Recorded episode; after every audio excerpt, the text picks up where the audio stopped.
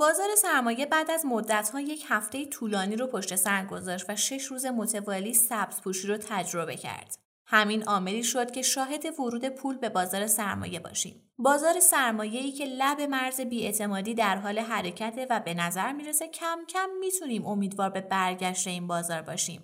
اما نکته مهم در این روزها اینه که نباید روزهای سخت رو فراموش کرد و قطعاً باید روش سرمایه گذاری خودمون رو قبل و بعد از ریزش تغییر بدیم. در پادکست امروز میخوایم در مورد روانشناسی این روزهای بازار و بررسی وضعیت آینده اون صحبت کنیم.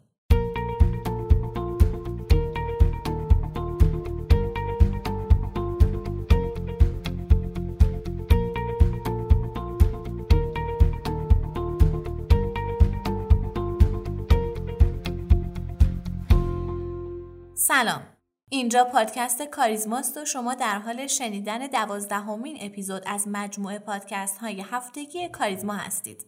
کاریزما یه پادکست تحلیلیه، تحلیل بازار سرمایه که توسط گروه مالی کاریزما تهیه شده.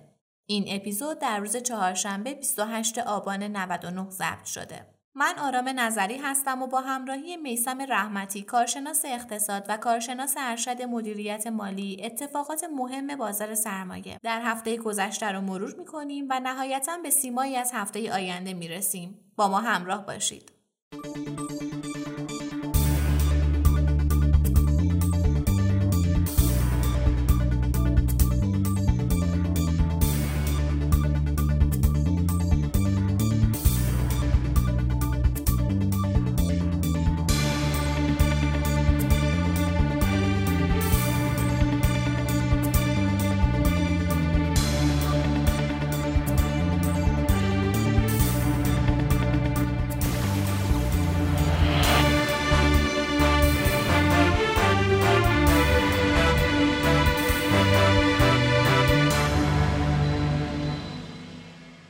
رحمتی، بازار در این هفته وضعیت خیلی خوبی رو پشت سر گذاشت و شاخص کل نزدیک یک میلیون و چهارصد هزار واحد شد. شما این روند رو چطور ارزیابی می‌کنید؟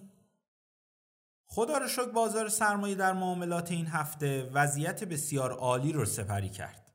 نکته مهم این روزای بازار اینه که علاوه بر این که ورود پول رو به بازار سرمایه شاهد بودیم، در بازار بدهی و صندوق‌های درآمد ثابت هم شاهد خروج پول بودیم. مهمترین اتفاقی هم که این هفته افتاد بازگشایی نماد شستا با منفی بیست درصد بود که آخرین ترس بازارم از بین رفت. خب همه اینا نکات بسیار مهم و خوبیه، ولی آیا به معنی اینه که بازار مثل گذشته وارد فضای صفحه خرید و رشدای شارپی میشه؟ به نظرم کمی زوده برای این صحبت، هرچند در این هفته کمی وارد فضای احساسی بازار شدیم و بازار وارد صف نشینی شد، اما به نظر میرسه این فضا زیاد دوام نداشته باشه. به هر حال آقای رحمتی، بعد از مدت‌ها شاهد بازار خوبی بودیم و منطقیه که افراد برای جبران زیان خودشون کمی احساساتی عمل کنن. حرف شما کاملا درسته، ولی مطلبی که این روزا بعد از ریزش‌های سنگین خیلی مهمه درس و تجربه از گذشته است. به هیچ عنوان نه من و نه هیچ تحلیلگر دیگه‌ای بیان نمی‌کنه که در بازار سرمایه سرمایه گذاری نکنید، بلکه برعکس، بهترین بازار برای سرمایه گذاری همین بازار سرمایه است، اما بدون اشتباهات گذشته. باید قبول کنیم از اول سال یک سری اشتباهات از طرف سیاستگزار و یک سری اشتباهات هم از طرف سرمایه گذار باعث شد که بازار سرمایه به این حال و روز بیفته. کاری به اشتباهات سیاستگزار ندارم، ولی به نظرم باید اشتباهات خودمون رو به عنوان سرمایه گذار بدونیم تا در ادامه در این بازار بتونیم سود کسب کنیم. یکی از مهمترین اشتباهات در ماه‌های گذشته از طرف سرمایه‌گذار نداشتن استراتژی معاملاتیه. اما این جمله به چه مفهومه؟ استراتژی معاملاتی به زبان ساده یه سری قوانین برای شخص سرمایه‌گذار در بازارهای مالیه تا اون شخص بتونه با کمترین ریسک بیشترین بازدهی رو کسب کنه. فقط دقت کنید، بهترین استراتژی لزوماً بیشترین بازدهی رو نداره، بلکه بر مبنای شخصیت و درجه ریسک پذیری خودتون بازدهی معقولی کسب میکنید. خب بیاین فرض کنیم من یه شخص عادی هستم و به هیچ عنوانم کار اصلیم بازار سرمایه نیست. یک سرمایه‌ای در حدود صد میلیون تومان دارم که میخوام با دید یک ساله سرمایه گذاری کنم. من باید برای سرمایه گذاریم چه استراتژی داشته باشم؟ این فرد به دلیل اینکه نه وقت کافی و نه دانش تحلیلی برای سرمایه گذاری داره، بهترین حالت اینه که خودش به طور مستقیم وارد بازار سرمایه نشه و از یه نفر یا نهادی کمک بگیره. خب همین میشه اولین گام برای تعیین استراتژی معاملاتی. در مرحله دوم باید انتخاب کنه که چند درصد از سرمایه خودش رو میخواد در بازار سرمایه سرمایه گذاری کنه. با یک مشوره در نهادهای مالی میتونه این درصد رو تعیین کنه و سپس اقدام به سرمایه گذاری در صندوقهای سرمایه گذاری چه به صورت صدور و ابطال و چه به صورت قابل معامله کنه. این ساده ترین حالت ممکن برای چیدن یک استراتژی معاملاتیه. نکته مهم در اولین گام اینه که فرد خودش رو بشناسه و این قطعاً میتونه با مشاوره گرفتن به بهترین حالت ایجاد بشه. در نتیجه از همین امروز قوانین و قواعد مخصوص خودتون رو در بازار سرمایه بنویسید و به اون پایبند باشید. مثلاً اگر وارد سهمی شدید و حد سودی تعیین کردید، سهم حتی بالاتر از اون محدود هم رفت، شما فروشنده باشید. این رو من قول میدم شاید در وهله اول سخت باشه، ولی بعد از یک مدت شما سوار بازار میشید و سودهای معقولی رو کسب میکنید. آقای رحمتی، تحلیل شما از روند بازار چیه؟ به نظر من با باز شدن شستا در این هفته و کنترل هیجان فروش یک گام بلند برای برگشت بازار سرمایه برداشته شد. اگرچه گام اول برداشته شد، ولی گام‌های مهمتری برای برگشت بازار وجود داره. از نظر شاخص کل، ما در آخرین روز شاهد ثبت یک کندل بسیار عالی در زیر مقاومت بسیار مهم یک میلیون و سیصد و شصت هزار واحد بودیم. تقاطع مقاومت داینامیک با میانگین متحرک بیست و یک روزه باعث شده شاخص کل شنبه بسیار مهمی رو در پیش رو داشته باشه. در صورت عبور از این محدوده مهم میتونیم ادعا کنیم گام بعدی برداشته شده تا شاخص کل به جنگ محدوده یک میلیون و چهارصد و پنجاه هزار واحد بره. شاید دوستان بپرسن چرا در مسیر بازگشت شاخص کل با این همه مقاومت روبروییم؟ از نظر تحلیلی نوسانات شهریور و مهرماه بسیار زیاد بوده و در این محدوده خریداران و فروشنده های زیادی داشتیم و این باکس قیمتی رو از نظر عرضه و تقاضا مهم کرده. از نظر الیوتی هم باید متذکر بشم محدوده یک میلیون و پونصد هزار واحد به بالا محدوده برگشت بازاره و فعلا نشونه های برگشت تکمیل نشده. به همین دلایله که میگم استراتژی داشته باشید و قطعاً در کنار خریدای خودتون تحلیل‌های تحلیلگران رو دنبال کنید.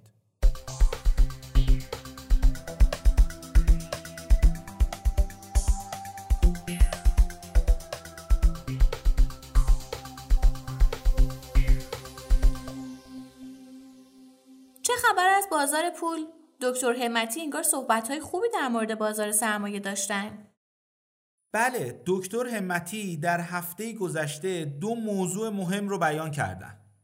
یکی اینکه بانک‌ها میتونن تا سقف سی هزار میلیارد تومان در قالب صندوق درآمد ثابت سرمایه گذاری کنن و دوم اینکه نرخ بین بانکی حداکثر تا بیست درصد اعلام بشه.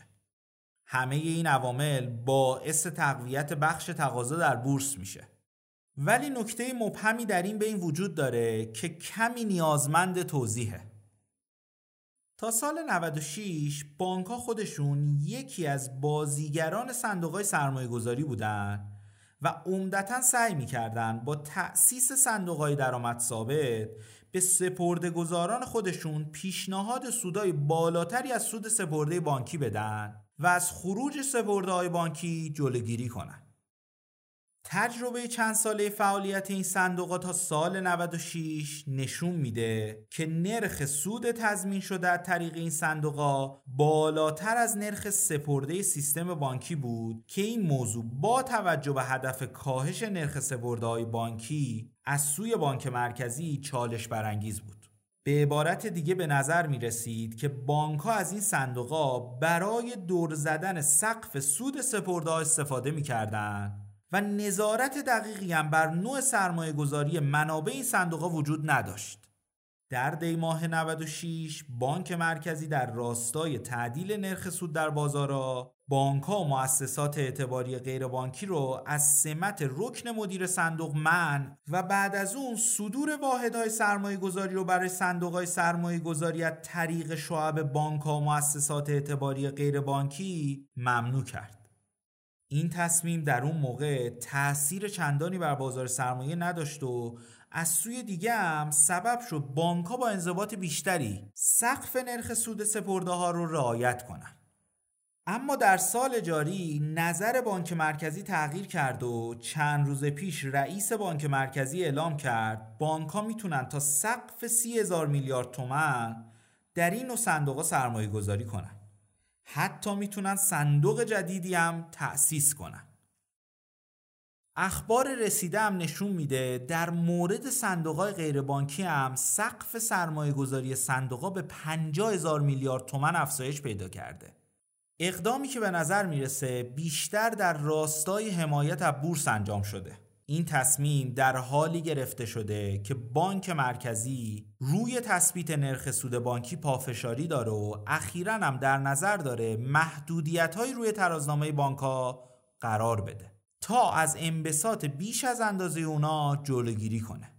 در یادداشت همتی هم تأکید شده که نرخ سود بازار بین بانکی نباید از بیست درصد تجاوز کنه و از سوی دیگه بانک‌ها هم حق ندارن برای سپرده‌های بانکی سودی بیش از اونچه که قبلا تصویب شده، یعنی حدود پانزده درصد پرداخت کنن. خب این چه مشکلی ایجاد میکنه؟ استفاده از منابع بانکی در بورس میتونه ریسک خرید و فروش سهم رو به ترازنامه بانک‌ها تحمیل کنه. اگرچه به نظر میرسه که بانک‌ها نیز برای جذب نقدینگی بیشتر از این اقدام استقبال میکنن، اما از اونجا که بانک‌ها با کمبود نقدینگی مواجهن، احتمالاً تضمین پرداخت سود ثابت به سرمایه گذاران میتونه مشکل تأمین مالی بانک‌ها رو بیشتر کنه و در نهایت به یک فشار تورمی ختم بشه. این در حالیه که باید در شرایط کنونی بانک مرکزی به فکر اصلاح نظام بانکی باشه و ایجاد یک ریسک دیگه در ترازنامه بانک‌ها میتونه شرایط بانک‌ها رو به سالهای قبل برگردونه. این پارادوکسیه که کمی سیاست‌های بانک مرکزی رو خدشه‌دار میکنه. به هر حال آرزوی چند ساله ماست که نهادهای مختلف مستقل از نهادهای دیگه تصمیم درستی بگیرن و صرفاً دید کوتاه مدت نداشته باشن. در بخش پایانی به دلیل درخواست تعداد زیادی از شنوندگان ما ازتون میخوام که صنایع خوب و در صورت امکان سهم‌های مناسب برای سرمایه گذاری رو معرفی کنید. در بازار فعلی من صنایع همچون لاستیک، دارویی، بیمه‌ای و فلزات رو جذاب میدونم. در صنعت لاستیک سهمای همچون پاسا و پارتا مناسبن. این گروه به دلیل افزایش نرخ‌های محصولات خودشون قطعاً میتونن روند سودسازی خوبی داشته باشن. در گروه دارویی ما سهمای جذابی رو قطعاً داریم. سهمی مثل درازک به نظر من هنوز بازار به اون توجه خاصی نکرده و قطعاً از نظر سودسازی میتونه حرفایی برای گفتن داشته باشه. حذف دلار چهار هزار و دویست در این صنعت قطعاً محرکی برای تقاضاست. در گروه بیمه ما شاهد گزارشات فوق‌العاده‌ای هستیم که قطعاً میتونه باعث ایجاد روند سودی در این صنعت بشه. بیمه دی یکی از شرکت‌های بیمه‌ایه که در آینده قطعاً بیشتر از اون میشنویم.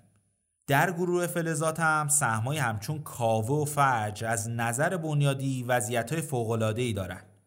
هرچند تک سهم‌های همچون وپاسار و ملل، کچاد، فملی و آریان میتونن سودای مناسبی در آینده به سرمایه گذاران خودشون بدن. در آخر فقط دوباره تاکید کنم مدیریت سرمایه و پیگیری روند بازار سرمایه قطعاً در اولویته و نیم نگاهی هم خواهشاً به منفی شدنهای بازار سرمایه حتماً داشته باشید.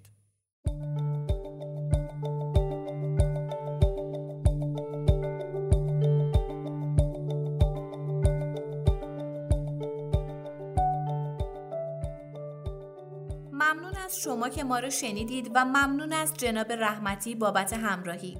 لطفاً سوالات، نظرات، انتقادات و پیشنهادات خودتون رو از طریق آیدی تلگرام پاد آندرلاین ادمین با ما در میون بذارید. پی او دی آندرلاین ادمین. باعث افتخار ماست که صدای شما باشیم. شما میتونید ما رو از طریق شنوتو بشنوید. شنوتو یک پلتفرم برای شنیدن پادکست و کتاب صوتی که هم سایت دارن و هم اپلیکیشن. یکی از مزیت‌های شنیدن از طریق شنوتو اینه که به طور تخصصی برای گوش کردن پادکست طراحی شده. مواردی مثل تنظیم سرعت پخش، جلو و عقب زدن بر حسب ثانیه و قابلیت کامنت گذاری و لایک کردن داره و همینطور میتونید پادکست رو در یک نقطه متوقف و دوباره از همونجا گوش کنید. و چون آمار دقیقی از شنونده ها میده به ما هم کمک میکنه بتونیم برای بهتر شدن پادکست برنامه ریزی کنیم. پس ما رو از طریق شنوتو بشنوید و به اشتراک بذارید. تا هفته ی آینده و قسمت بعد خدا نگهدار.